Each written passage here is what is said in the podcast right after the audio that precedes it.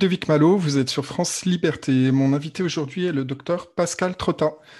Euh, le docteur Pascal Trotta est donc médecin, ancien interne des hôpitaux de Paris, lauréat de la faculté de médecine, radiologue, fondateur de l'Institut de médecine naturelle de Saint-Sébastien. Vous êtes l'auteur de deux livres, L'alimentation, la première médecine, L'endobiothérapie, une médecine écologique et humaine pour mieux soigner les maladies chroniques. Vous pratiquez la médecine des 4P, prédictive, préventive, personnalisée et participative. Pascal, bienvenue à France Liberté. Merci beaucoup euh, et euh, surtout merci Ludovic de beau travail que vous faites de réinformation. Je vous en prie, donc c'est avec plaisir qu'on vous a en deuxième euh, interview. Avant de poursuivre, partagez maintenant cet épisode sur les réseaux sociaux et via les plateformes de messagerie. Et très important, abonnez-vous maintenant à la chaîne YouTube de France Liberté. Notre mission, nos valeurs et les thématiques abordées sur France Liberté, franceliberté.tv. Alors, euh, docteur Trotta, quelle est votre appréciation de la crise politique actuelle depuis notre dernière interview en novembre 2020 ben Écoutez, euh, c'est clair que je pense que ceux qu'il faudrait confiner, c'est ceux qui prennent ces décisions qui sont dramatiques, notamment pour la jeunesse qui est sacrifiée. Euh, Macron a dit que euh, euh c'était pas drôle d'avoir 20 ans en 2020, mais je crois qu'il s'est pas mis à la place des jeunes de 20 ans euh, on est en train de sacrifier leur jeunesse, leurs études. Ça n'a rien à voir d'étudier en fac, en université, quand vous êtes avec euh, vos amis euh, dans un amphithéâtre que vous pouvez côtoyer, vous partager avec vos amis, que d'être tout seul dans son petit appartement, son studio, face à un écran il y a de plus en plus de désespoir chez les étudiants, de plus en plus d'étudiants qui euh, quittent leurs études car ils n'y voient plus de sens, puisqu'ils n'ont plus d'être humain en face d'eux. Et c'est ça que euh, les décisions euh, prises par ces politiques qu'on devrait confiner finalement, parce que ce sont eux les vrais malades, plutôt que les jeunes qui ne sont pas atteints du Covid. Ils sont peut-être positifs, mais ils ne sont pas malades. Et on confine ces jeunes en pleine santé. Et donc, euh, ça, c'est pas normal de voler la jeunesse. Et moi, quand je vois euh, le sinistre Cohn-Bendit euh, qui dit au professeur Raoult de se taire, alors que Cohn-Bendit, en 68, faisait la révolution en disant qu'il était interdit d'interdire, il interdit maintenant aux grands scientifiques qui veulent rassurer de parler. C'est un renversement de situation incroyable. Ces petits libéraux libertaires qui ont fait la révolution de 68 sont maintenant des vieux barbons euh, assis euh, euh, au pouvoir comme les morpions, excusez-moi, je ne vais pas le dire, mais les carabins me reconnaîtront, eh bien, ce Cohn-Bendit, c'est lui qu'il faut confiner.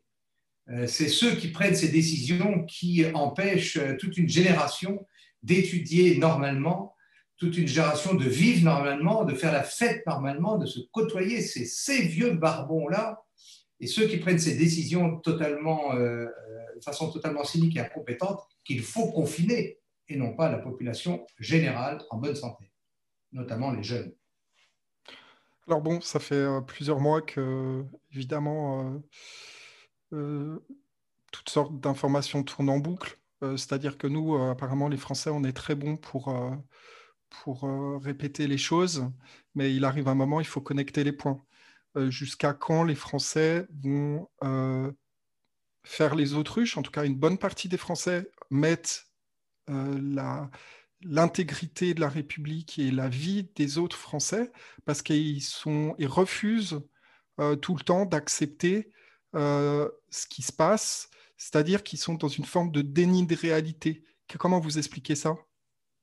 Alors ça, c'est un grand mystère, parce que le peuple français est réputé et admiré à l'étranger euh, pour euh, son côté rebelle et notamment pour la fameuse Révolution française.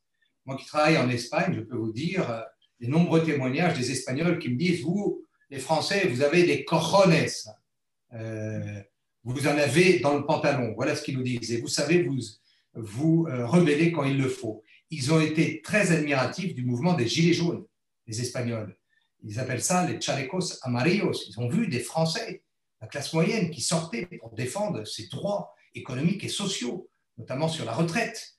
Et, ils ont vu aussi avec effroi comment cette révolte populaire, tout à fait légitime, a été matée dans le sang par les forces, policières de l'homme de la banque, Macron. Et ça, moi qui ai fait partie des Gilets jaunes et qui euh, suis fier d'avoir participé à ce mouvement parce que c'est un mouvement légitime, citoyen, notamment dans le sud-ouest, qui était absolument non violent, mais qui a été infiltré ensuite par euh, les antifas et euh, des casseurs qui sont finalement des milices du gouvernement. Mais les Espagnols admirent ce côté français, ce côté rebelle. nombre de peuples étrangers attendent de la France un réveil. Mais ce réveil, pour l'instant, ne vient pas. Et ça, c'est un mystère. Il y a une espèce de soumission d'acceptation, pas générale, mais quand même qui semble assez majoritaire pour l'instant, mais qui est en train de changer, des Français aux ces mesures de distanciation sociale, au port du masque, au respect du couvre-feu, qui fait que finalement les Français ne sont pas du tout des Gaulois indisciplinés. Ils sont extrêmement disciplinés. Et ça, ça devrait être euh, pour le gouvernement un signe que ce peuple est mûr. Ce peuple est mûr pour obéir, même à des ordres idiots, mais il est mûr quand même, il est mature. Il sait obéir à des ordres. Mais là où je suis assez rassuré sur le côté indépendant des Français, c'est que c'est le peuple qui va résister le plus à l'obligation et l'injonction vaccinale. C'est en France qu'il y a le plus de résistance à cette soumission au vaccin qui n'est pas un vaccin, on en parlera après si vous voulez, mais une thérapie génique. Et ça, ça montre le côté rebelle des Français. Parce que le lourd, finalement, ce n'est pas le masque, euh, ce n'est pas euh, finalement le couvre-feu, bien que ce soit très pénible, c'est l'obligation générale du vaccin. Et finalement, si on réfléchit bien, toute cette histoire du Covid vise à vacciner toute la population mondiale, si on réfléchit bien, pour une maladie, parce que je vais le répéter ce chiffre, s'il n'y a qu'une chose à retenir de cette interview, c'est que la, mortalité n'est que des 0,04%. Vous avez 99,96% des Français et des gens dans le monde qui survivent au Covid. Presque 100% des gens survivent au Covid. Est-ce qu'on se rend compte de ce chiffre et de la disproportion des mesures qui ont été engagés depuis un an dans notre pays pour lutter face à une maladie dont la mortalité n'est que de 0,04%. Confinement de deux mois de la population générale en bonne santé en France en mars-avril, ça ne s'était jamais vu dans l'histoire de France. Emprisonnement généralisé de tous les Français. Pour une maladie, certes, à l'époque, qui était plus virulente que maintenant, mais quand même, on voit bien que ce confinement n'a servi à rien puisqu'il ne fait que retarder euh, l'épidémie, il ne fait que l'allonger dans le temps. Ces confinements ne servent à rien, ce sont des mesures moyenâgeuses. Et puis euh, le couvre-feu, mais le dernier couvre-feu, c'était quand il y avait les bottes allemandes. Donc, M. Macron est-il le nouveau Gauleiter du Gros Paris pour protéger Paris et le Nord-Est? On organise un couvre-feu même jusqu'au Pays Basque, où l'épidémie est résiduelle très peu de gens meurent du Covid. C'est ça les vraies questions qu'il faut se poser. Donc, oui, je trouve que le peuple français est bien sage, trop sage, mais là où je le trouve intelligent, c'est qu'il a bien compris l'arnaque de ce vaccin. Il l'avait bien compris en 2009 avec le H1N1 qui a été un, un fracasso, un échec total pour les vaccinalistes. Et il a encore bien compris ce qui se tramait dans son dos, sans transparence, qui est un risque majeur pour la santé parce que finalement le Covid, c'est 0,04% de mortalité. Donc il y a presque 100% des gens qui survivent. Pourquoi vacciner les gens contre une maladie où presque 100% des gens survivent? C'est ça la vraie question qu'il faut se poser. C'est là le nœud du problème. Alors, bon, on est face à un terrorisme viral, c'est clair. Euh, je crois que c'est largement établi. Ce sont des mesures politiques. Donc, il y a évidemment euh, tout un ensemble de. un agenda derrière tout ça. On entend parler du grand reset. Euh, on entend parler de Klaus Schwab, du Forum de Davos. Donc, on voit bien que le virus, c'est une justification, le moyen qu'ils ont trouvé pour pouvoir dérouler tout leur programme j'aimerais vous parler de l'appel qui a été lancé par l'artiste Francis Lalanne pour euh, destituer Emmanuel Macron avec l'article 68. Alors, en grande ligne, euh, Francis Lalanne est donc un, artiste. Il parle dans son appel de 20 pages euh, qui a été publié sur François euh, donc la criminalisation des individus, les pleins pouvoirs du chef de l'État et son Premier ministre pour une période indéterminée avec une urgence sanitaire, entre guillemets. Euh, il s'agit euh, de mettre l'État hors d'état de nuire au peuple français. il y a un autre point fondamental dans son article 5, la Constitution de 1958 établit que le rôle du président de la République n'est pas de gouverner, mais bien de présider que si le pouvoir discrétionnaire sort des limites fixées par la Constitution, il devient un pouvoir arbitraire. Qu'est-ce que vous pensez de cet appel à la destitution euh, d'Emmanuel Macron? Est-ce que vous pensez, évidemment, il y a tous les chiens de garde de la République euh, qui, euh, qui, qui se sont attaqués à Francis Lalanne pour son courage et son audace à jeter un pavé dans la mare? Je pense peut-être à, dans, l'espoir de, créer une onde de choc dans, l'opinion publique pour qu'elle pour qu'elle se prenne en main, parce que ce sont les Français qui vont prendre en main leur destinée, ce ne sera pas ceux qui ont créé les problèmes, clairement. Qu'est-ce que vous pensez de cet appel? Merci Francis Lalanne. Il a raison. C'est un homme courageux. J'ai pris le temps de lire son appel. Il est construit, il est pensé, il est réfléchi. C'est euh, un appel d'un homme qui voit, comme beaucoup d'artistes, et beaucoup d'artistes se taisent, les artistes sont des intuitifs, je le sais, je suis un intuitif. Il sent ce qui se passe et ce qui va advenir si nous n'arrêtons pas Emmanuel Macron dans euh, son action totalement liberticide. C'est pour ça qu'il a raison. Mieux vaut prévenir que guérir. C'est ma philosophie de médecin et, et c'est ce que j'exerce ici dans mon institut de médecine naturelle. La prévention est 100 fois plus efficace que l'action. Que dit cet appel de Francis Lalanne?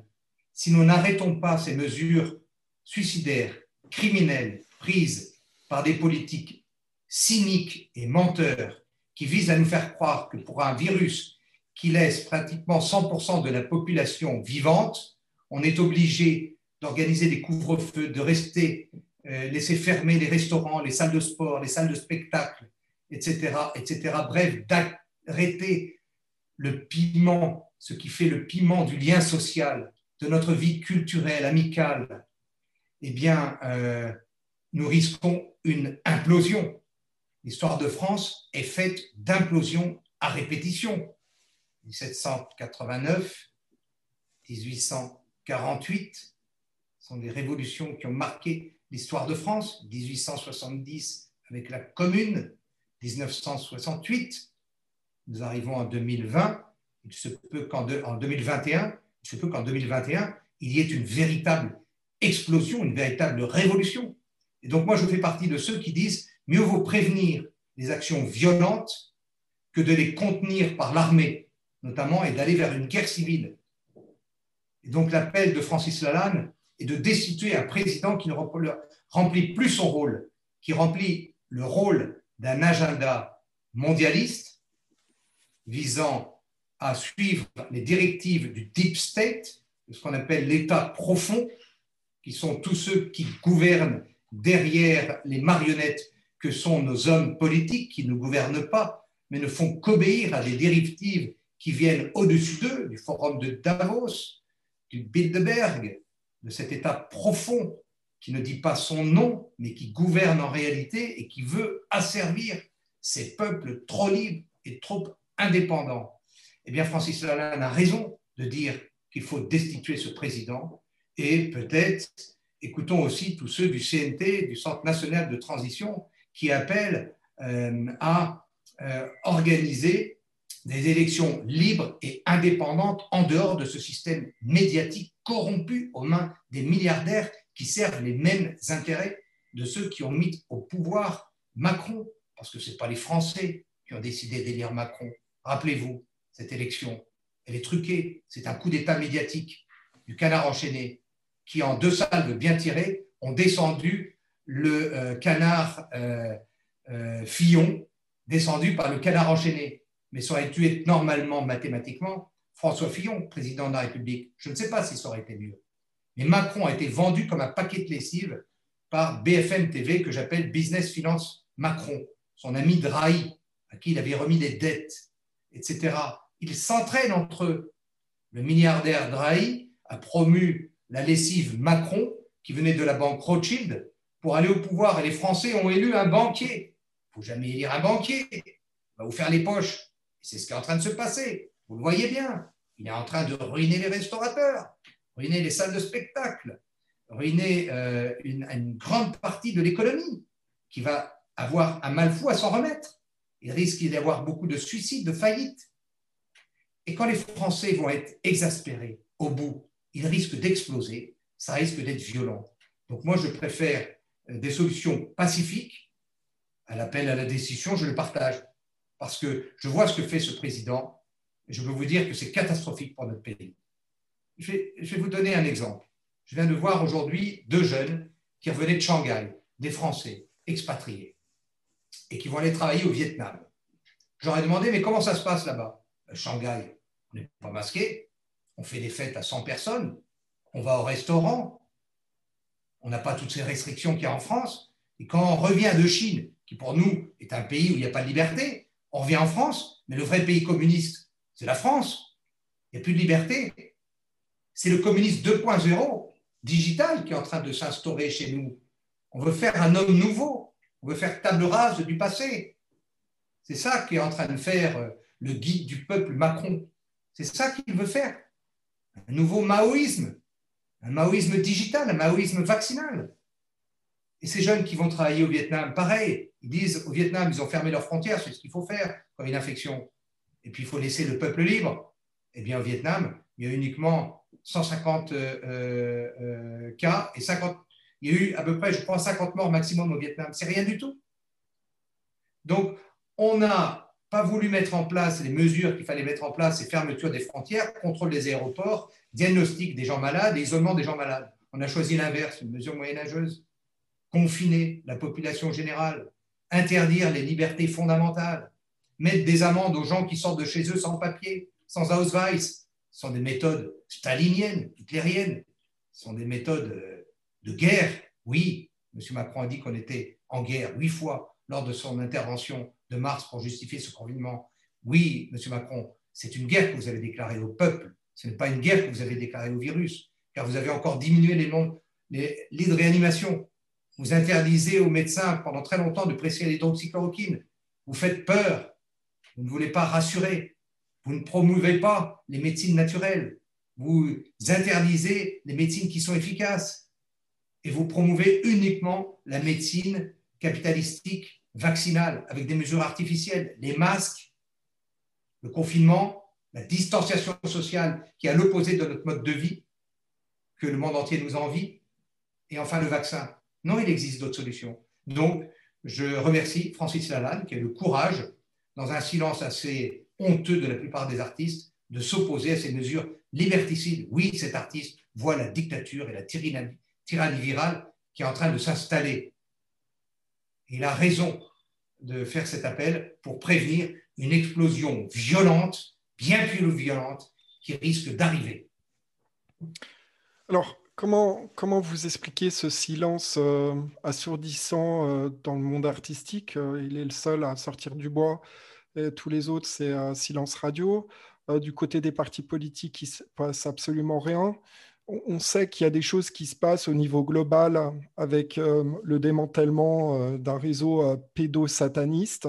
Est-ce que vous pensez que c'est la plupart du personnel politique et la plupart de ces artistes sont impliqués dans ce réseau pédosataniste potentiellement et que c'est ce qui leur, les empêche de évidemment prendre position par rapport à la situation actuelle? Est-ce que vous pensez que l'État profond tient entre entre ses mains euh, tout ces, euh, ce personnel euh, politique corrompu et une bonne partie des artistes Parce qu'on a vu que c'était le cas aux États-Unis et on imagine que c'est la même chose ailleurs. Écoutez, ça, je n'en sais rien, car moi, je suis un homme simple, marié, père de famille et des enfants, et je n'imagine pas tous ces actes sordides. Et je n'imagine pas que tous les hommes puissent être comme ça. Évidemment, il ne faut pas être un perdreau de l'année. Et on sait très bien que plus on monte dans la hiérarchie politique, plus les coups sont tordus et plus il est facile de tenir quelqu'un. Et c'est ce que faisait Epstein en organisant des parties fines avec euh, euh, des jeunes filles de moins de 18 ans euh, qu'il filmait pour essayer de tenir les hommes politiques ensuite, Clinton, etc., etc., etc. je pense que ça fait partie de la guerre que se livrent les puissants, de se tenir les uns les autres. Le président de la CIA de l'époque avait tous les secrets des phrases sexuelles de Kennedy et l'un et l'autre se tenaient comme ça, je te tiens, tu me tiens par la barbichette. Ça fait partie euh, euh, du pouvoir, ça a toujours été. Je pense qu'on est rentré dans une phase où il y a certes un peu plus de transparence, mais il y a encore énormément d'hypocrisie. Et si les artistes ne l'ouvrent pas, eh bien, c'est que soit ils sont tenus financièrement par leurs engagements auprès de leurs sponsors, soit tout simplement qu'ils bénéficient de la situation par des aides, soit qu'ils sont bordés financièrement et qu'ils se contrefichent de l'avenir du pays parce que là, beaucoup euh, sont expatriés fiscalement euh, à l'étranger. Euh, je ne comprends pas pourquoi ils ne se lèveraient pas face à cette tyrannie virale qui est en train de s'installer, sauf s'ils ont des intérêts avec ceux qui sont en train d'installer cette tyrannie et qui finalement ils sont assez d'accord. Mais le rôle d'un artiste, et Francis Lalanne est un vrai artiste courageux et libre, et euh, je crois qu'il a raison, euh, pour moi, euh, d'alerter les Français en leur disant, mais non, la destitution, la destitution est quelque chose de politique, de pacifique, de possible, de légal, alors que l'explosion qui risque d'arriver si on ne fait rien pour redonner euh, du travail à tous ceux qui demandent de travailler mais qui ne peuvent pas travailler à cause de ces restrictions inadmissibles des libertés, eh bien, il faut euh, euh, plutôt des solutions pacifiques que des solutions violentes. Moi, je suis pour qu'on utilise des armes de paix. Je n'ai jamais été pour la violence, je ne serai jamais pour la violence. Je ne suis pas pour la violence. Je suis pour que nous trouvions des solutions pacifiques à ce désordre global à ce chaos globalisé. Et nous pouvons, nous les Français, nous sommes un peuple extraordinaire, nous sommes un peuple très résilient, mais il ne faut pas tirer l'élastique trop loin, car cet élastique peut casser. Et attention aux réactions épidermiques des Français. Pour l'instant, ne disent pas grand-chose parce que les retraités touchent leur pension, les fonctionnaires touchent leur salaire, les restaurateurs sont aidés financièrement, mais il faut qu'ils sachent qu'ils auront à rembourser et à payer tout cela avec des mesures ensuite de distanciation sociale qui fait qu'ils auront des charges multipliées par deux. Et quand on dira que vous devez remplir votre restaurant au maximum du tiers, des recettes divisées par trois. Comment vont-ils tenir quand ils vont avoir des recettes divisées par trois et des charges multipliées par deux? C'est ça qui vous attend, messieurs les restaurateurs. Si vous ne vous révoltez pas et que vous n'apprenez pas à désobéir civilement et pacifiquement tous ensemble, car ce n'est pas dans les restaurants qu'on attrape le Covid, c'est pas au théâtre, à l'opéra qu'on attrape le Covid, c'est pas en allant dans les salles de sport qu'on attrape le Covid, c'est pas en allant skier qu'on attrape le Covid, au contraire. Le Covid, on l'attrape parce qu'on a peur. Donc on éteint d'abord sa télé, on allume son cerveau, on réfléchit par soi-même. On voit que presque 100%, 99,96% des gens survivent au Covid. Donc on enlève la peur de notre cerveau. On réfléchit avec notre cerveau gauche rationnel et on regarde ce qui est en train de se passer. D'un côté, une mortalité qui est très très basse, moins de 0,04%, et de l'autre côté, des mesures qui sont catastrophiques, bien plus dangereuses. Un remède qui va tuer le malade. On réfléchit et on prend la décision tous ensemble de sortir sans masque. Ce masque n'a aucune utilité. C'est une serpillière abstractocoque et ça montre que vous êtes d'accord avec cette histoire, avec ce mensonge. Vous protégez personne. Porter un masque en tissu contre un virus qui est tout petit, c'est comme mettre du grillage à votre fenêtre une nuit d'été pour empêcher les moustiques de rentrer. Ils vont rentrer et vous piquer. Donc ce masque, il ne sert à rien. Il ne sert à rien dans la rue et dans le domaine public. Quand vous êtes en face de quelqu'un qui est âgé pour le protéger de vos postillons, oui, vous pouvez mettre un masque et lui peut mettre un masque. Pourquoi pas pour protéger les personnes depuis plus de 80 ans qui sont les cibles de ce Covid. Et si vous êtes dans la rue, pas besoin de mettre un masque. Dans une grande surface, évidemment, c'est les bondés, pourquoi pas? Mais c'est surtout par les mains que c'est transmis. Donc à ce moment-là, mettez-vous en combinaison stérile, ne touchez plus aucune porte et restez chez vous. Puis moi, j'ai une phase pour enlever définitivement la peur. Si vous avez peur du virus, fallait pas sortir de l'utérus. Et oui, pourquoi? Parce que le virus et les bactéries, il y a des virus et des bactéries partout, partout, partout. 100 000 milliards de bactéries dans votre intestin, soit 10 fois plus que de cellules dans votre corps. Si vous avez peur des bactéries, mais vous allez mourir parce que vous avez 100 000 milliards de bactéries dans votre intestin et ces bactéries vous aident à digérer, vous aident à ne pas trop grossir. C'est quand même incroyable. Et les virus sont partout. Donc si on commence à avoir peur d'un virus et qu'on confine la population, qu'on met des couvre-feux chaque hiver parce qu'il y a un virus, l'année suivante il y a un variant, l'autre année il y a une autre souche, etc., eh bien ça les finit de nos libertés. Il faut apprendre à vivre avec les virus et les bactéries et arrêter ces mesures liberticides et totalement disproportionnées. Alors, comment vous expliquez euh, justement au 1er février, il y avait un appel des restaurateurs de, de défier euh, les instructions gouvernementales, que, que, ce soit quasiment un flop? Bah, Écoutez, je ne sais pas, mais en tout cas, moi j'étais heureux de voir cet appel et de me dire tiens, enfin, ça commence à bouger un peu, ça commence à désobéir, ça commence à comprendre. C'est peut-être encore un peu trop tôt je pense qu'on est passé par trois phases. Février-mars, c'est la peur du virus, instillée par le gouvernement, avec les chiffres catastrophiques de ce mathématicien hors sol, Ferguson, qui annonçait un million de morts, 500 000 morts en Grande-Bretagne et en France. Et c'est d'ailleurs la raison pour laquelle Macron a décidé, euh, en entendant euh, les euh, projections apocalyptiques de ce mathématicien déjanté, de confiner les Français, qui était une erreur gravissime. Ils vont le reconnaître Financé par Bill Gates d'ailleurs? Oui, et une étude de Stanford récente montre que les confinements n'ont servi à rien et ne font que retarder l'épidémie. En Espagne, ils ont même confiné les enfants pendant deux mois, et c'est pour ça que l'Espagne a du mal actuellement, parce qu'un virus doit toucher 60% de la population. Il fait son job. Au début, il entraîne quelques morts, mais après, pour survivre, il ne faut pas qu'il tue trop. Donc à chaque fois qu'un virus s'adapte, euh, euh, euh, touche l'être humain, il y a une mortalité au début qui est assez forte, puis très rapidement, elle diminue parce que l'être humain s'adapte et le virus s'adapte à l'être humain. Il y a des échanges entre les deux de gènes, etc. Il y a une symbiose qui se fait et finalement, il n'y a plus de mortalité. Donc, le variant actuel est beaucoup moins dangereux. On ne voit que des gens positifs. Positifs, oui, ils ont peut-être le virus, mais ils ne sont pas malades. Donc, on est en train de faire peur aux Français en disant qu'il y a plein de gens positifs. C'est des gens comme vous et moi. On n'est pas malades. Je me contrefiche de savoir si j'ai le Covid ou pas. Je m'en contrefiche de savoir si j'ai le coronavirus un tel, si euh, j'ai le rhinovirus un tel. Je ne vais pas me faire tester tous les 36 du mois, sinon on s'en sent plus. C'est une autre philosophie que je veux développer euh, ici et montrer aux Français que, et donner un espoir qu'on peut tout, avec notre terrain, notre intestin, avec nos bonnes défenses immunitaires, prévenir ces maladies. Non, vous n'allez pas mourir du virus.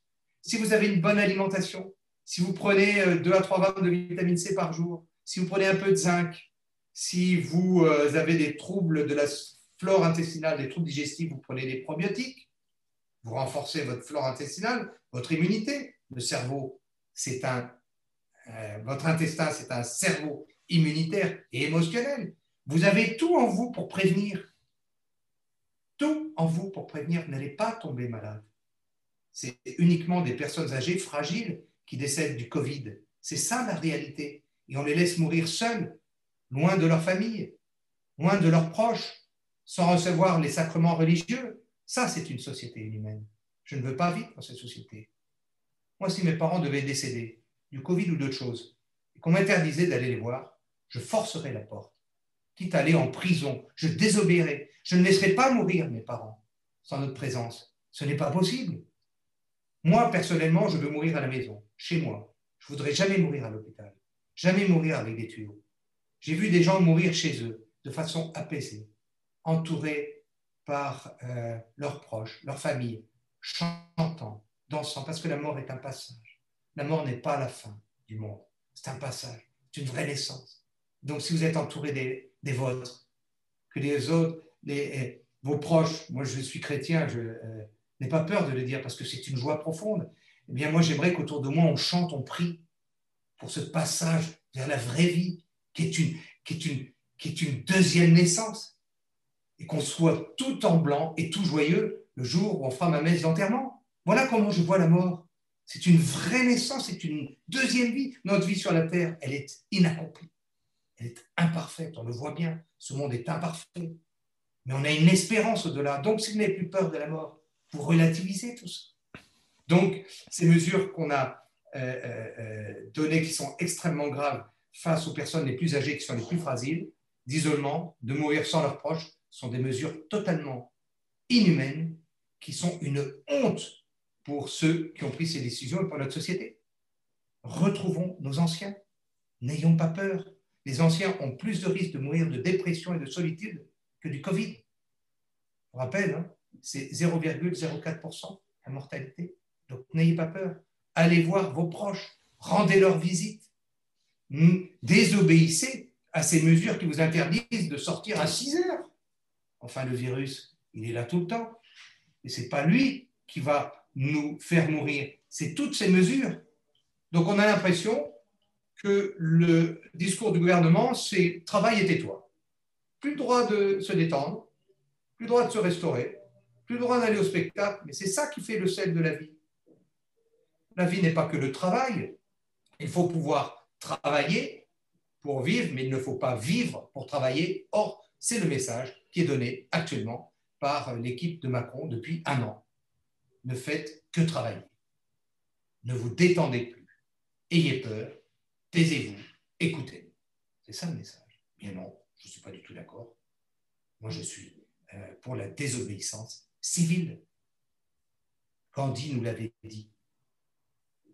la désobéissance civile devient un devoir sacré quand l'État est corrompu ou hors la loi.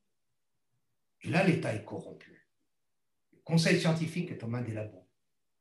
Macron est en lien avec les laboratoire. On le sait. Il y a de multiples preuves qui fait que Macron rend euh, euh, des services aux laboratoires qui nous ont rendu service. Sinon, il favoriserait la vitamine C, l'hydroxychloroquine qui ne coûte rien s'il n'était pas en lien avec les laboratoires. Il travaille pour les lobbies, il ne travaille pas pour le peuple français, il ne travaille pas pour notre santé. Donc, l'État est corrompu. Mais aussi, l'État est hors la loi. L'état d'urgence sanitaire est anticonstitutionnel. C'est hors la loi. Un état d'urgence, c'est pour une situation exceptionnelle de 15 jours, 3 semaines, une situation de guerre. Un état d'urgence ne se prolonge pas. Je vous rappelle que depuis 2015, nous sommes en état d'urgence permanent. D'abord l'état d'urgence terroriste, puis l'état d'urgence viral. Et donc nous ne sommes plus dans un régime qui euh, est légal. Nous sommes dans un régime qui est hors la loi. L'état d'urgence est hors la loi. C'est un conseil de défense qui prend toutes ces décisions, dix personnes seulement. Et un conseil scientifique, une avocate magnifique a montré que le conseil scientifique sur lequel s'appuie, soi-disant, Macron pour prendre toutes ces décisions, en disant, c'est pas moi, hein, ce sont les scientifiques hein, qui disent qu'il faut confiner. Bon, ben d'abord, ces scientifiques qui n'ont jamais vu un malade de leur vie. Deuxièmement, ils sont la plupart en lien avec les laboratoires pharmaceutiques, les vaccins, les médicaments comme le Remdesivir de Gilead. Et puis surtout, il n'y a aucune délibération de leur conseil. Cette avocate est allée chercher. Elle n'a pas trouvé sur leur site. Donc elle a demandé à deux reprises au Conseil d'État de lui fournir les délibérations. Et le Conseil d'État lui a dit il n'y a pas de délibération de ce Conseil scientifique. Pas de transparence. Donc c'est quand même étonnant.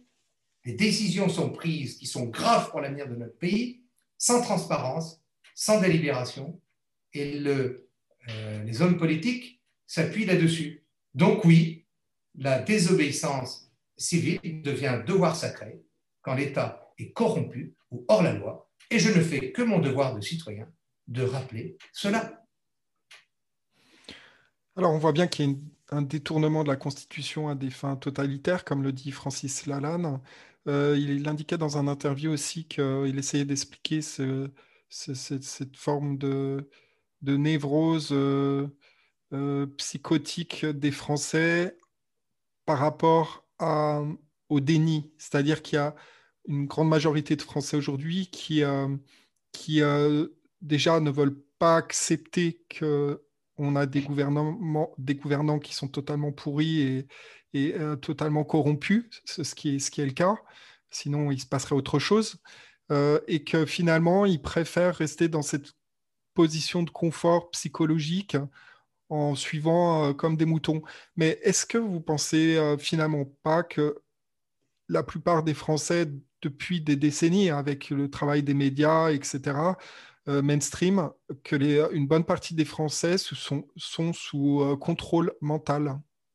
Ah ça, c'est clair. C'est clair. Il y a un véritable lavage de cerveau. la télévision est le meilleur, euh, la meilleure machine à laver pour laver le cerveau des gens. Quand vous êtes devant la télévision, vous êtes passif, vous êtes comme hypnotisé. Hypnotisé, BFM TV vous hypnotise devant le catalogue de la redoute des morts et vous êtes là le rituel, euh, le rituel du 20h, du journal de 20h, etc., où les gens sont complètement hypnotisés par les informations. Alors, je pense que ce qui est rassurant, c'est qu'il n'y a plus que 20% des gens qui regardent la télévision, notamment les personnes âgées. C'est pour ça que ce sont les personnes âgées qui ont le plus peur. Mais il est vrai qu'il existe un véritable lavage de cerveau euh, qui débute par, euh, chez les enfants, par l'éducation nationale, avec notamment la tolérance. Hein, il faut être tolérant. Oui, mais si la tolérance, c'est tolérer la dictature, ça, c'est déjà un lavage de cerveau. Il faut savoir se rebeller. Quand il est encore temps, il faut savoir dire non. J'ai la chance dans ma famille d'avoir un compagnon de la libération. Il y a seulement 1038 compagnons de la libération, c'est très peu. Pourquoi De Gaulle en a choisi que 1038 C'est quand, en 1940, la France s'est effondrée, eh bien, il y a une infime minorité de Français qui ont dit non, ce n'est pas possible. La grande majorité s'est tue par le traumatisme de la défaite, par les Stukas qui bombardaient les colonnes de réfugiés, etc., par la démission parce que de nombreux Français de plus de 40 ans avaient, vécu de façon atroce cette première guerre mondiale dans les tranchées et ne voulaient pas d'une deuxième guerre.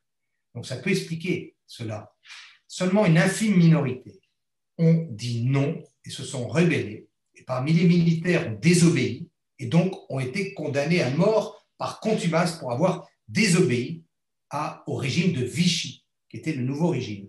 Le premier à avoir désobéi, c'est Charles de Gaulle, qui a, quitté Londres, qui a quitté Paris pour aller à Londres. Il a désobéi. C'était un général, nommé tout récemment au Conseil de la Défense, et qui a, qui a désobéi, qui a quitté son pays pour aller porter le combat ailleurs. Et l'histoire lui a donné raison. Et les premiers Français qui ont désobéi, qui ont euh, commencé à à, gêner les Allemands.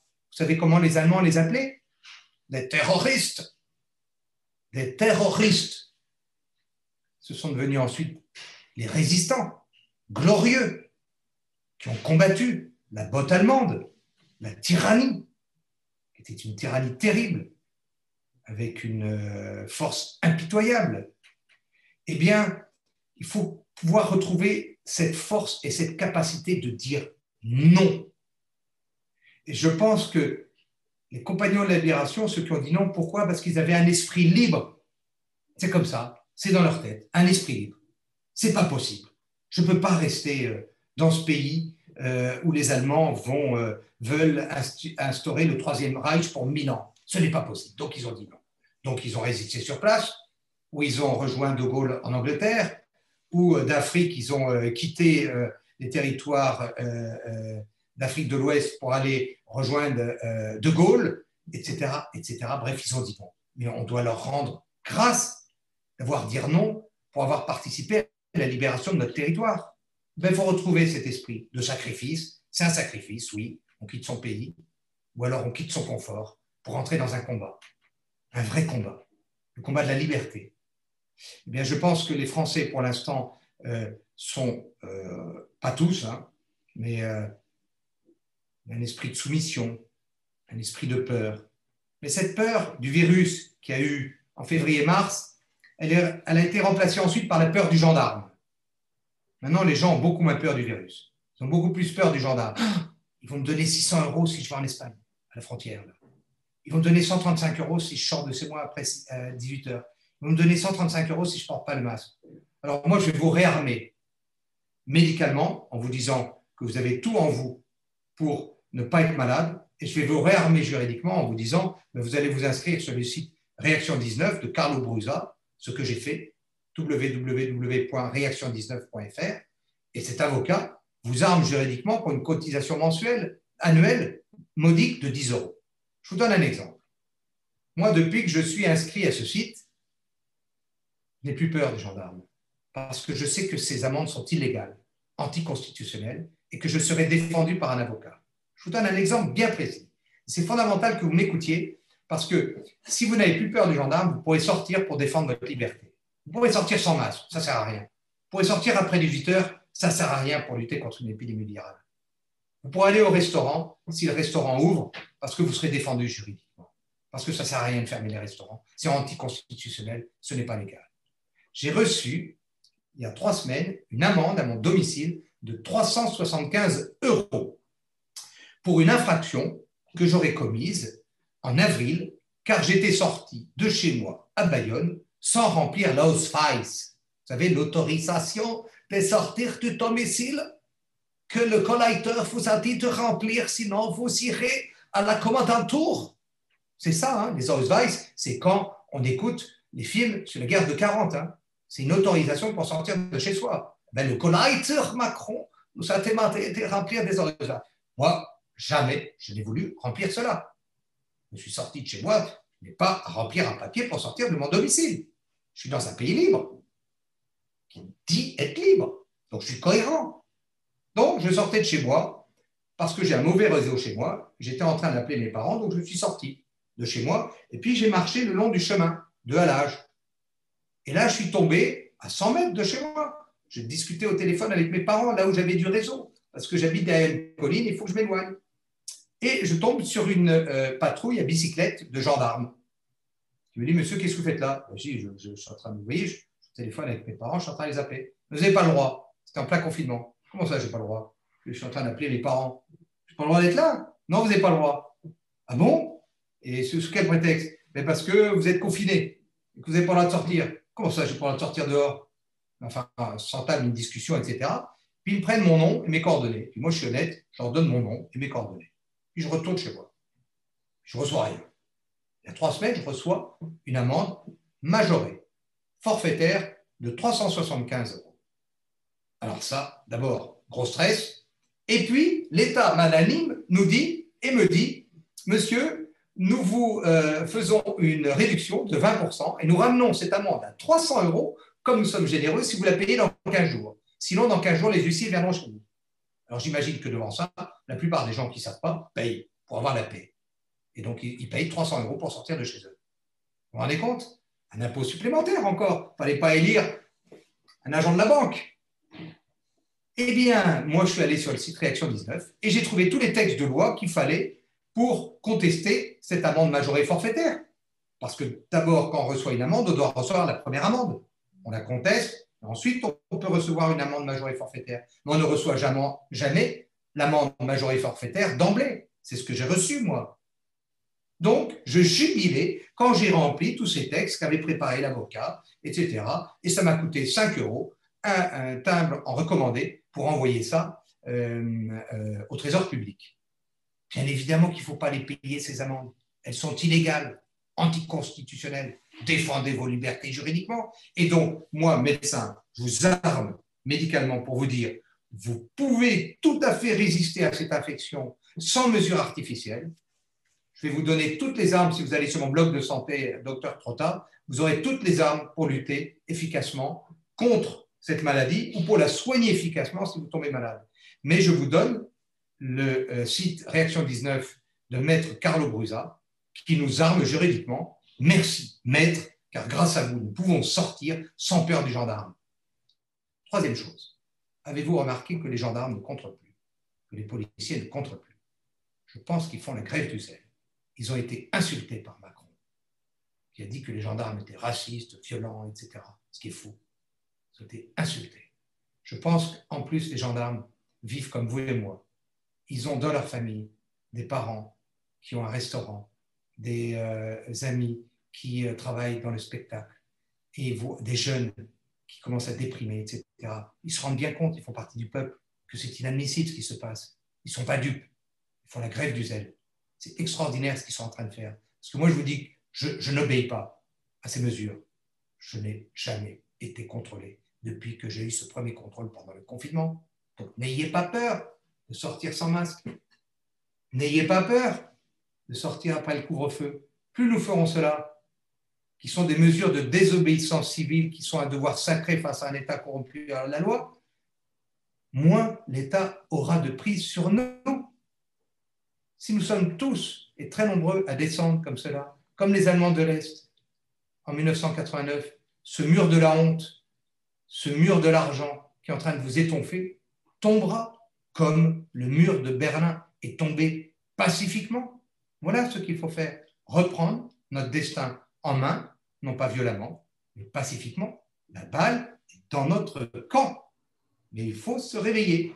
D'où l'intérêt de ces émissions, pour montrer aux Français que beaucoup de gens ne sont pas dupes et que maintenant, après la peur du virus, qui finalement, ce virus, c'est rien du tout, 99,96% des gens résistent à ce virus et n'en meurent pas. Donc, c'est rien du tout. Donc, il n'y a plus de peur du virus, plus de peur du gendarme parce qu'on est armé juridiquement. Reprenons notre liberté et chassons ce gouvernement totalement corrompu et hors la loi. Alors, d'un point de vue euh, légal, c'est intéressant euh, ce que vous dites euh, pour les auditeurs. Donc, réaction19.fr ou .com, c'est ça? Ce sont des articles. Qu'est-ce que vous avez envoyé exactement par la poste? C'est très simple. Il faut payer une cotisation de 10 euros parce que c'est un énorme travail qu'a fait Carlo Bouza et 10 euros annuels, c'est vraiment modique. Moi, j'ai payé cette cotisation. Je ne le regrette pas parce que ça m'a évité une amende de 375 euros et les suivantes, si jamais j'en ai. Et vous, ensuite, une fois que vous avez une amende, vous allez, et que vous avez payé cette cotisation, vous allez chercher dans le site quelle est l'amende qui vous correspond et vous trouverez tous les textes de loi, euh, amende euh, pour le port du masque, etc. Vous serez protégé. Amende parce que votre enfant ne veut pas porter le masque à l'école, vous serez protégé. En fait, Carlo Brouza, c'est très astucieux. Il permet de protéger les parents d'élèves qui ne veulent pas que leur enfant mette le masque, parce qu'il faut protéger les enfants. Protège ceux qui sortent sans masque, protège ceux qui ne respectent pas le couvre-feu, protège ceux qui sont verbalisés de façon illégale, etc., protégerait les restaurateurs euh, qui ouvriraient euh, euh, et qui ne respecteraient pas ces mesures qui n'ont pas lieu d'être. Fermer un restaurant 15 jours, d'accord, mais là, ça fait depuis octobre, 75% des restaurants vont disparaître. Hmm. Je ne me trompe pas.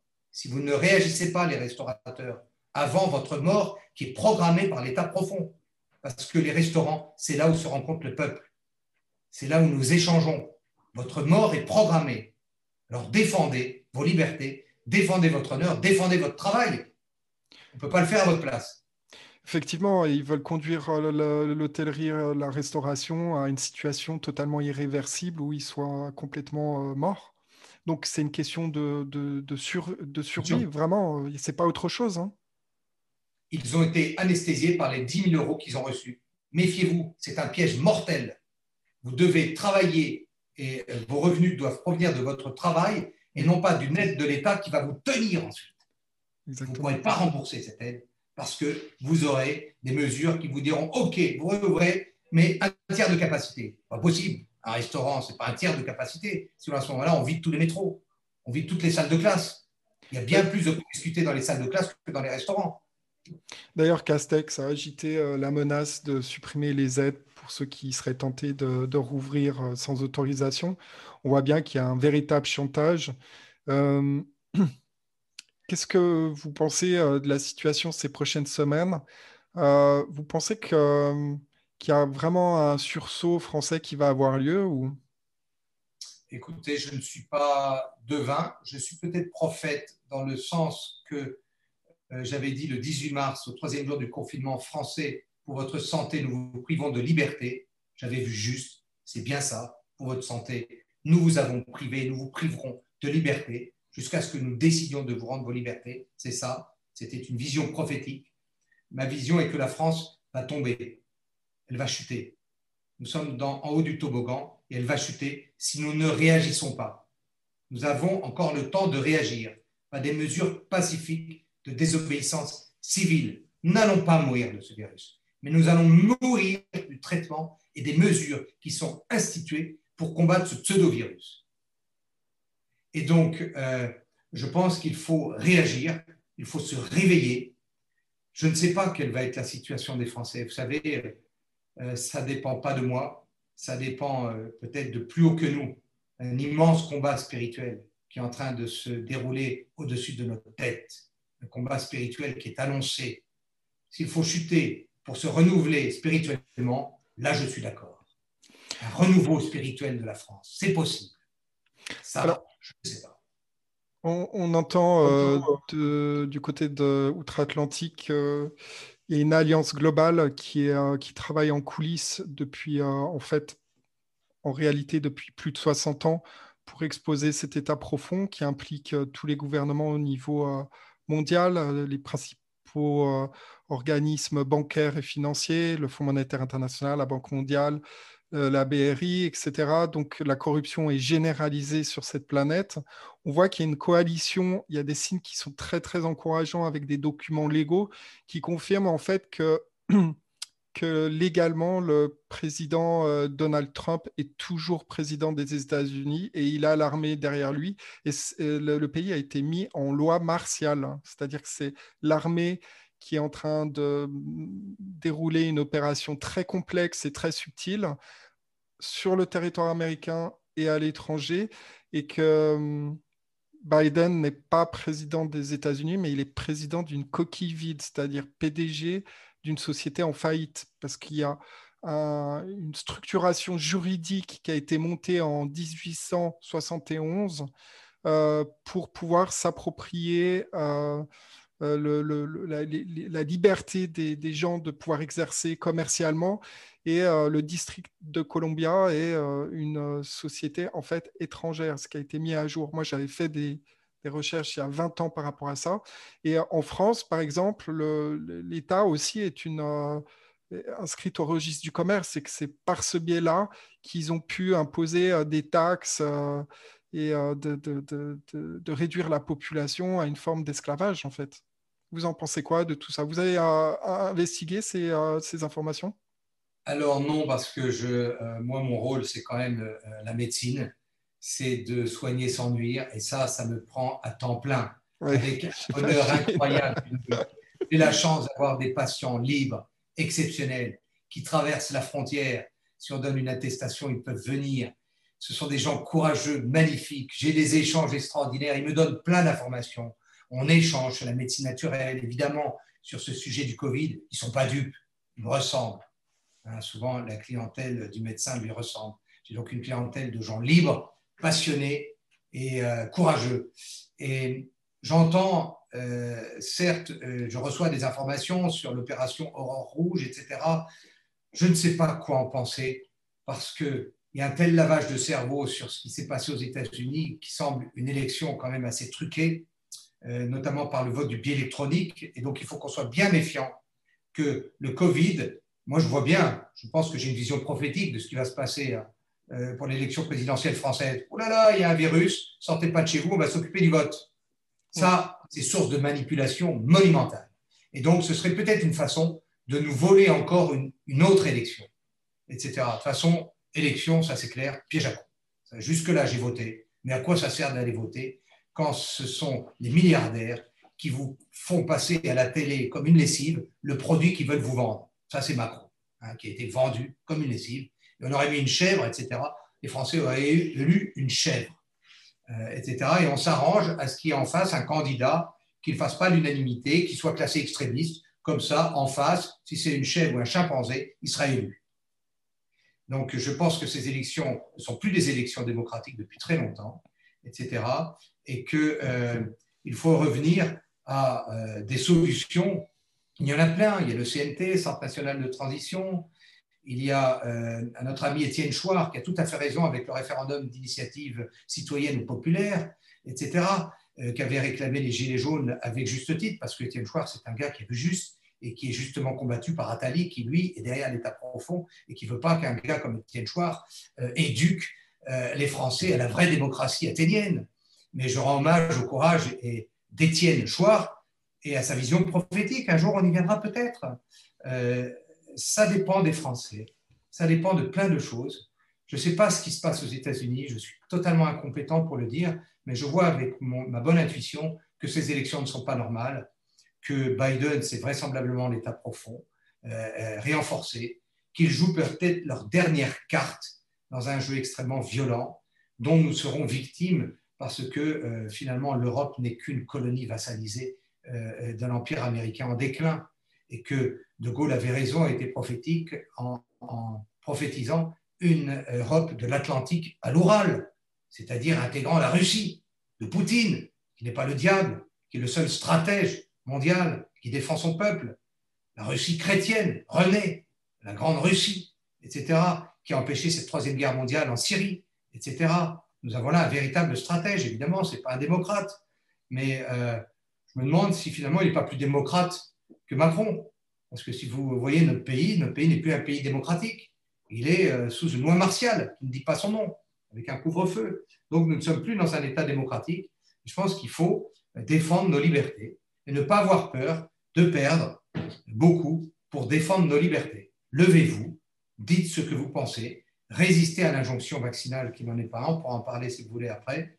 Et euh, voilà, donc sur les États-Unis, je ne suis pas un spécialiste de la question, il y a des spécialistes qui sont très bien informés, Thierry Messian notamment, euh, sur son blog Voltaire, qui pourra euh, vous en dire beaucoup mieux que moi, mais qui est très informé, notamment c'était un des premiers à remettre en cause la théorie officielle du 11 septembre. Euh, il n'y a plus que ceux qui regardent BFM TV qui croient que des tours qui sont attaquées par le haut s'écroulent par le bas, etc. C'est une destruction programmée, un attentat sous faux drapeau qui a permis l'annexion de pays du Moyen-Orient pour leurs ressources énergétique. C'est encore toujours une histoire d'argent, de gros sous. Ça a toujours été comme ça. Les guerres n'ont jamais été décidées par les peuples, mais par les puissants, les riches, qui combattent finalement des, euh, euh, euh, parts de gâteau. C'était ça en Europe, ça a été ça pour les premières et deuxième guerres mondiales. Les guerres n'ont pas été décidées par le peuple allemand, ni français, ni anglais, mais parce que les capitalistes voulaient se partager les empires coloniaux et voulait se partager euh, la puissance euh, euh, européenne. Eh bien, c'est pareil actuellement. Vous avez l'empire américain en déclin. Et il n'y a rien de plus dangereux qu'un empire en déclin, parce qu'il est fauteur de troubles et de guerres. Ce n'est pas la Russie qui est à l'origine des guerres de ces 20 dernières années, c'est l'empire américain. Ce n'est pas la Chine qui est à l'origine des guerres, c'est l'empire américain, dont nous faisons partie par le traité honteux de Maastricht, que ensuite les Français avaient récusé en 2005. donc moi, je peux dire que depuis 2005, quand euh, on s'est assis sur le nom des Français euh, à ce euh, référendum, eh bien nous ne sommes plus dans un État constitutionnel qui respecte la vie démocratique des Français. Donc l'État est bien corrompu hors la loi. L'État est hors la loi. Depuis le fameux honteux traité de Nice qui s'est assis sur le non au référendum des Français. Donc non seulement quand il y a un, référendum rarissime que les Français donnent leur opinion, il n'est pas accepté. vous comprenez bien pourquoi le référendum d'initiative citoyenne ne veut pas être accepté par les milliardaires qui nous gouvernent. Donc c'est à nous de reprendre nos libertés. Nous sommes plus nombreux qu'eux. Et euh, nous avons des armes de lumière magnifiques. Alors, est-ce que vous, pensez euh, qu'aujourd'hui, euh, bah, Francis Lalanne, il sort du bois pour faire cet appel à la destitution du, d'Emmanuel Macron, mais au final, c'est comme il le disait justement, euh, ce sont les sénateurs et les députés euh, qui sont censés faire ce travail et personne n'a fait son travail. Est-ce que vous pensez que, que finalement la solution ne peut être qu'une solution légale? Parce que ce qu'ils attendent, c'est euh, que les Français sortent dans la rue et, et capitaliser sur la violence. Et comme vous le disiez, la solution ne peut pas être violente, donc elle doit bien se se dérouler sur le terrain légal. Hein. comment euh, vous envisagez éventuellement, euh, très rapidement, ces prochaines semaines, euh, un enchaînement légal pour destituer Emmanuel Macron? Écoutez, je pense qu'on a la classe politique qu'on mérite. Les Français, nous, nous avons été amollis par les 30 glorieuses et l'argent facile, par les aides sociales massives, etc., qui ont amoindri la pugnacité de ce peuple. Donc, nous avons les élites que nous méritons. Ce n'est pas uniquement de la faute de nos élites. Il faut regarder aussi dans notre propre cœur, notre propre responsabilité dans ce qui se passe, dans cette consommation à tout craint, dans euh, cette euh, euh, vie peut-être parfois trop superficielle qui nous caractérise, les Français, qui finalement sommes des latins, etc. Donc je pense qu'il faut regarder aussi quelle est notre culpabilité euh, personnelle, historique dans ce qui se passe et se retrousser les manches et d'abord faire le ménage euh, nous-mêmes. Euh, d'abord, essayer, et ce n'est pas facile, de faire la paix en nous, dans notre cœur. Parce que si la paix est dans notre cœur, la paix est dans notre famille. Si la paix est dans notre famille, la paix est autour de nous et la paix dans la société. C'est déjà ça le plus important. Je pense que nous avons à veiller à notre famille, à nos amis, à notre entourage. C'est ça le plus important. Et puis après, je suis pas, je peux pas vous dire, je ne vis pas dans le mar de café, euh, je ne suis pas euh, astrologue, je ne peux pas vous dire qu'est-ce qui va se passer. Par contre, ce que je sais, c'est que euh, ça va s'aggraver, la pression vaccinale. Elle va s'aggraver. Ça je, ça, je sais qu'on va tout faire pour que vous vacciniez. On dit que ce n'est pas obligatoire mais on va vous empêcher de voyager, de circuler si vous n'êtes pas vacciné. Et ça, c'est inadmissible. Notre liberté ne peut pas être sous condition vaccinale. La liberté, c'est la liberté. Elle est plus importante que la sécurité. Réfléchissez bien. Si vous mettez la sécurité sanitaire en premier, vous perdez vos libertés. C'est ce qui est en train de se passer avec ce gouvernement autoritaire. Et donc, euh, il y a actuellement sur euh, les médias mainstream un lavage de cerveau, non plus sur le virus, mais sur le vaccin.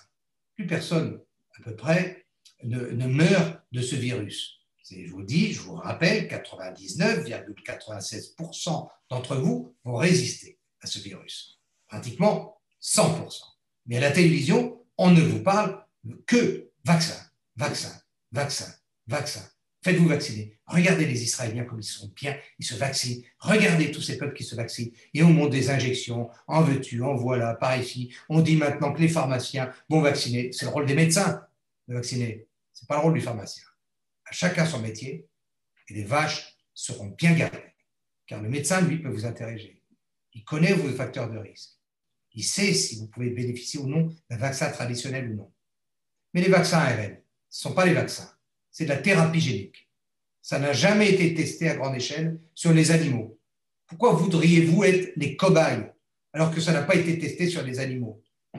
Que ces thérapies géniques ont été mises en place en moins de deux ans, moins d'un an.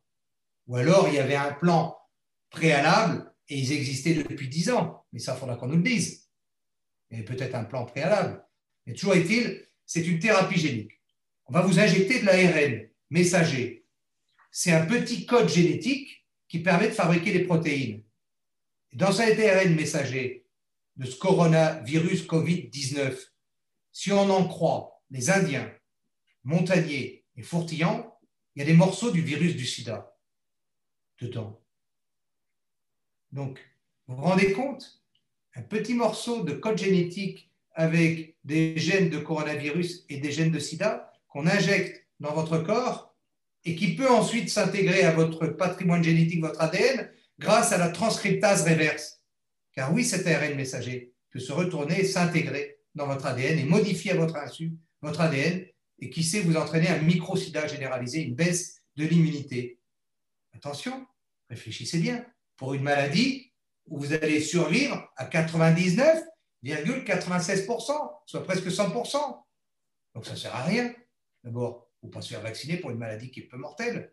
Ça ne sert à rien. Il faut peser le bénéfice qui sera là sur le risque qui sera là-haut. Ça ne sert à rien, c'est une thérapie artificielle. Et puis en plus, on vous dit qu'il faut deux injections.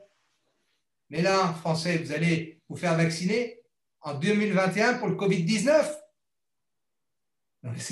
C'est quand quand même incroyable que personne n'ait dit que on va vous vacciner en 2021, deux ans après, pour un virus de 2019, qui n'a fait que changer. On parle des variants. Mais moi, je voudrais savoir, est-ce que c'est le variant anglais? Est-ce que c'est le variant euh, chinois? Est-ce que c'est le variant corésien Est-ce que c'est le variant basque, le variant breton?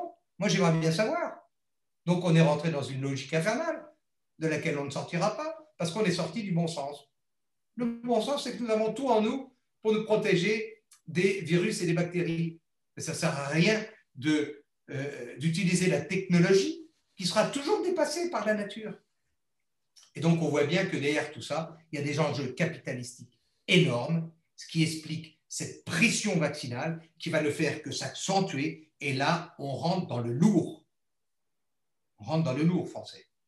Là, je suis content de voir que les Français sont le peuple le plus récalcitrant à l'injonction vaccinale. Et ça, ça me donne espoir, car les Français ont encore du sens critique.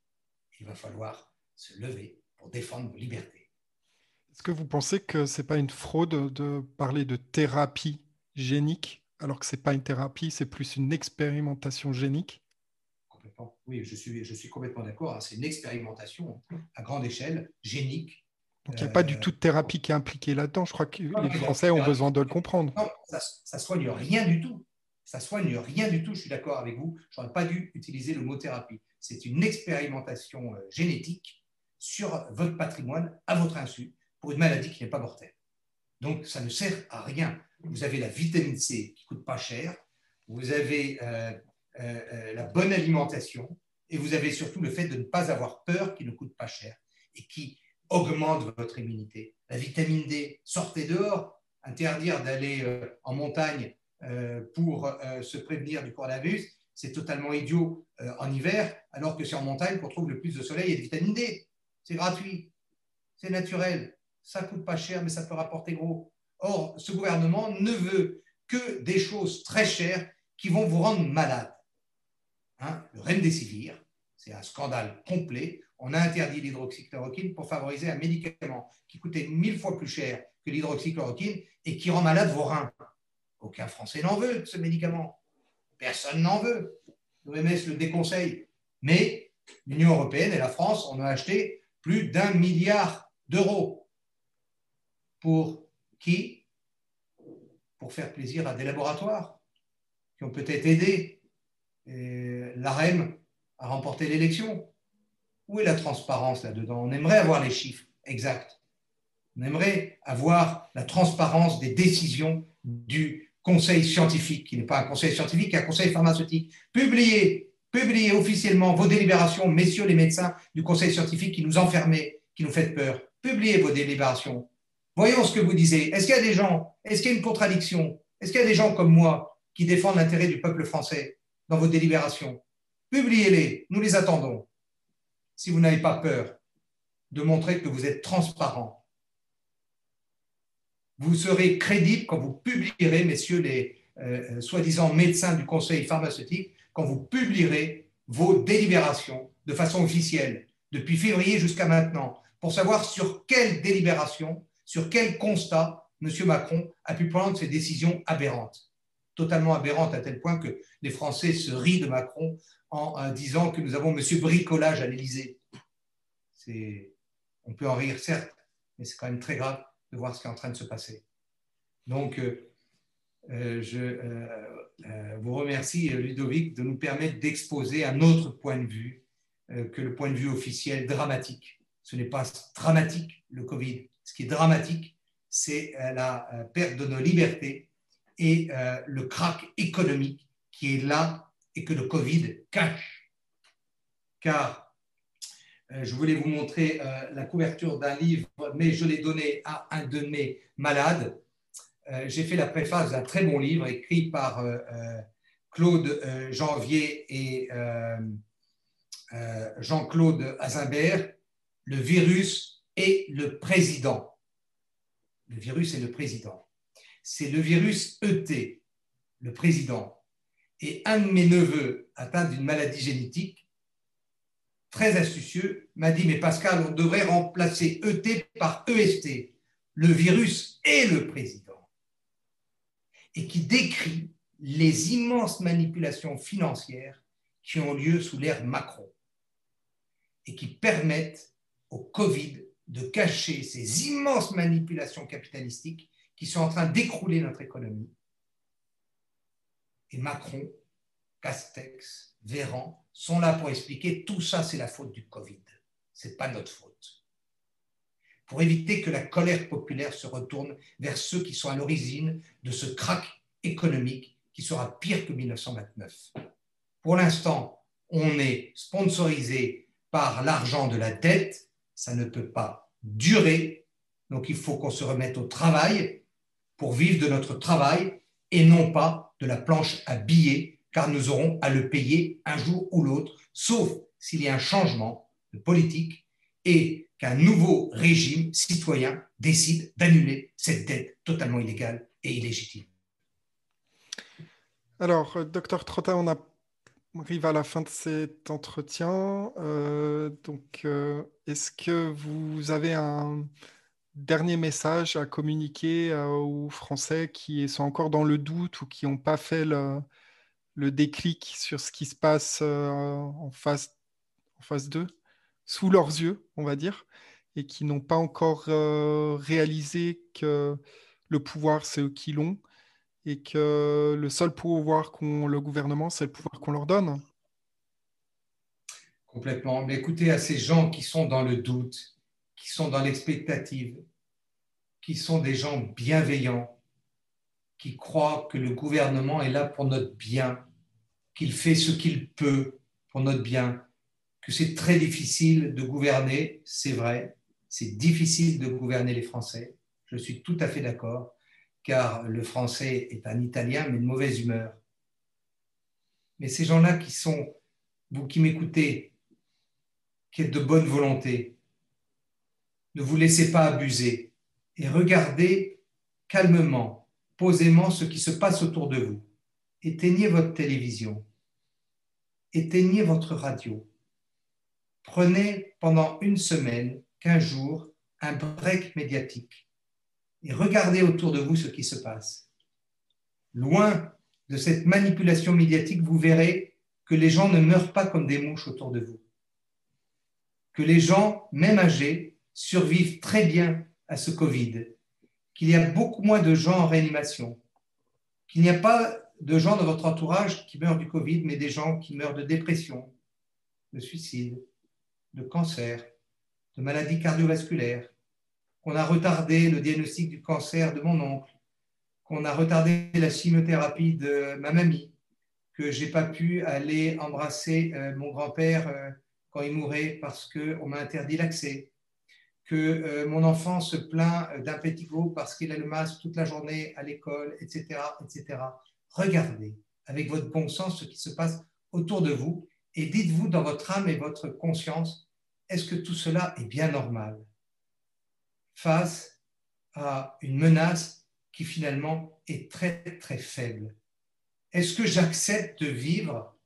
Parce que finalement ces mesures sont prorogées de 15 jours en 15 jours et ça fait maintenant un an que ça, dure.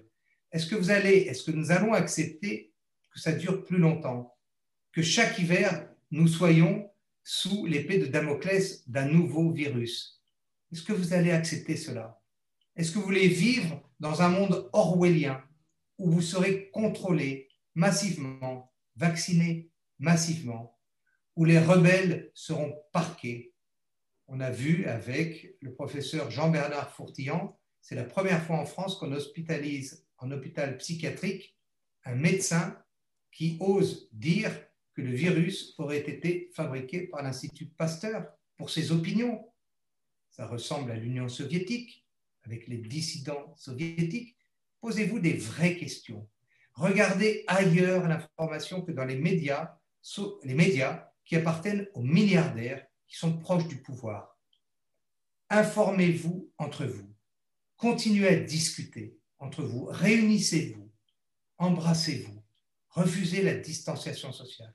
Et vous verrez que de plus en plus de Français comme vous pensent juste et veulent retrouver leur liberté C'est comme ça que petit à petit, nous pourrons retrouver nos libertés. Donc moi, j'ai un leitmotiv, hein, c'est n'ayez pas peur, défendez vos libertés. C'est un devoir sacré. Et vous verrez, nous irons mieux. Mais la balle est dans notre camp. Nous sommes plus nombreux et nous sommes, ne l'oubliez pas, le peuple souverain. Docteur Pascal Trotra, merci beaucoup pour euh, cette interview. Je rappelle que vous êtes médecin, ancien interne des hôpitaux de Paris, lauréat de la faculté de médecine, radiologue, fondateur de l'Institut de médecine naturelle de Saint-Sébastien. Vous êtes auteur de deux livres, L'alimentation, la première médecine, l'endobiothérapie, une médecine écologique et humaine pour mieux soigner les maladies chroniques. Euh, je demande aux auditeurs qui ont apprécié cette interview de vous abonner à la chaîne YouTube de France Liberté pour augmenter notre exposition, augmenter notre audience. Et puis, euh, nous remercions encore euh, le docteur Trotta pour cette interview qui a duré un petit peu plus longtemps que prévu, mais il y a beaucoup de choses à, traiter et on espère que la plupart des auditeurs ont eu euh, les réponses adéquates à leurs inquiétudes et à leurs peurs pour qu'enfin euh, nous, les Français, puissions reprendre euh, en main notre destinée. Merci beaucoup. Hein. Merci beaucoup Ludovic et merci beaucoup à France Liberté, deux mots que j'aime plus que tout. Merci.